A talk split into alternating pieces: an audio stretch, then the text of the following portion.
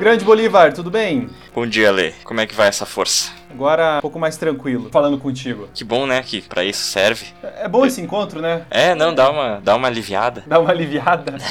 eu elaborei quatro realidades pra você e eu gostaria que você escolhesse uma realidade e dissesse pra mim o porquê dela. Ah, e lá vem. Sertanejo universitário. Não, não. Não. não.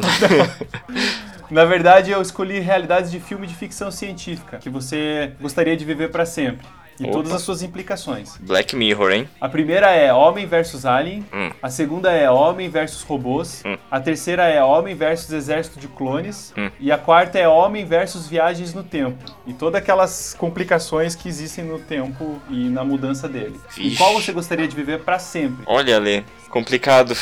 De acordo com algumas teorias conspiratórias, Homem versus Alien já é uma realidade faz tempo.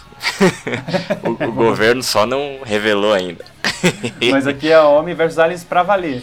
tipo Independence Day, assim, os Tipo bichos chegam. Day, é. Putz, ia ser massa Homem versus Alien, porque eu, eu, eu gosto de acreditar que a gente ia conseguir talvez uma diplomacia, saca? Hum, Já Homem versus Máquina, eu tava lendo ontem um artigo. Se uma inteligência artificial chegar na superinteligência, significa que ela vai ter uma, uma progressão das ações dessa inteligência voltadas para o objetivo principal dela. E significa que alguns objetivos instrumentais do caminho podem acabar culminando na extinção da raça humana. Por exemplo, nós, pessoas, seres humanos, a gente tem ah, um dos nossos objetivos principais é se reproduzir, né?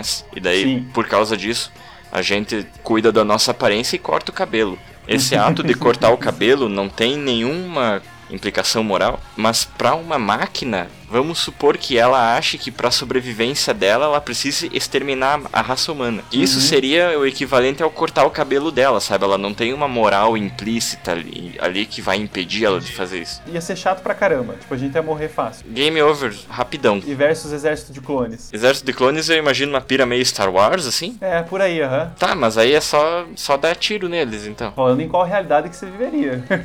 E a última, Viagem no tempo. Cara, essa da viagem no tempo é muito mindfuck. Como, como assim? Como resolver esse problema da viagem no tempo? Quem vai, quem volta mais no tempo pra matar o outro antes? Ou sei é, lá. então, é, seria todas essas complicações. Qual que você escolheria versus aliens, então? Não, eu acho que é viagem no tempo. Porque ia ser muito massa. Sei lá, agora eu quero dar uma voltinha lá no, no Antigo Egito, comer umas tâmaras lá, tomar uma cerveja egípcia. Já pensou? E pra onde que você viajaria? Olha, já pensei em dar uma olhada lá pra ver se Jesus era tudo isso mesmo, sabe? Chegar lá assim, peitando. Ah, então tu é o barba aí? Tu é o cara aí? Mas sei lá, acho que não ia ser massa. Eu ia querer uma parada mais antiguidade, assim. Chegar. Ah, Meu, Império Romano devia ser uma parada muito, tipo, devia ser muito louco, né? perversão do caralho, sabe? Os caras lá. não, capaz, que coisa feia. Tudo uns homens barbados lá, bêbado. Não iria Uns pro. gostoso. Não iria pro Império Romano, não, meu. Muito, muito nada a ver. Acabou o podcast.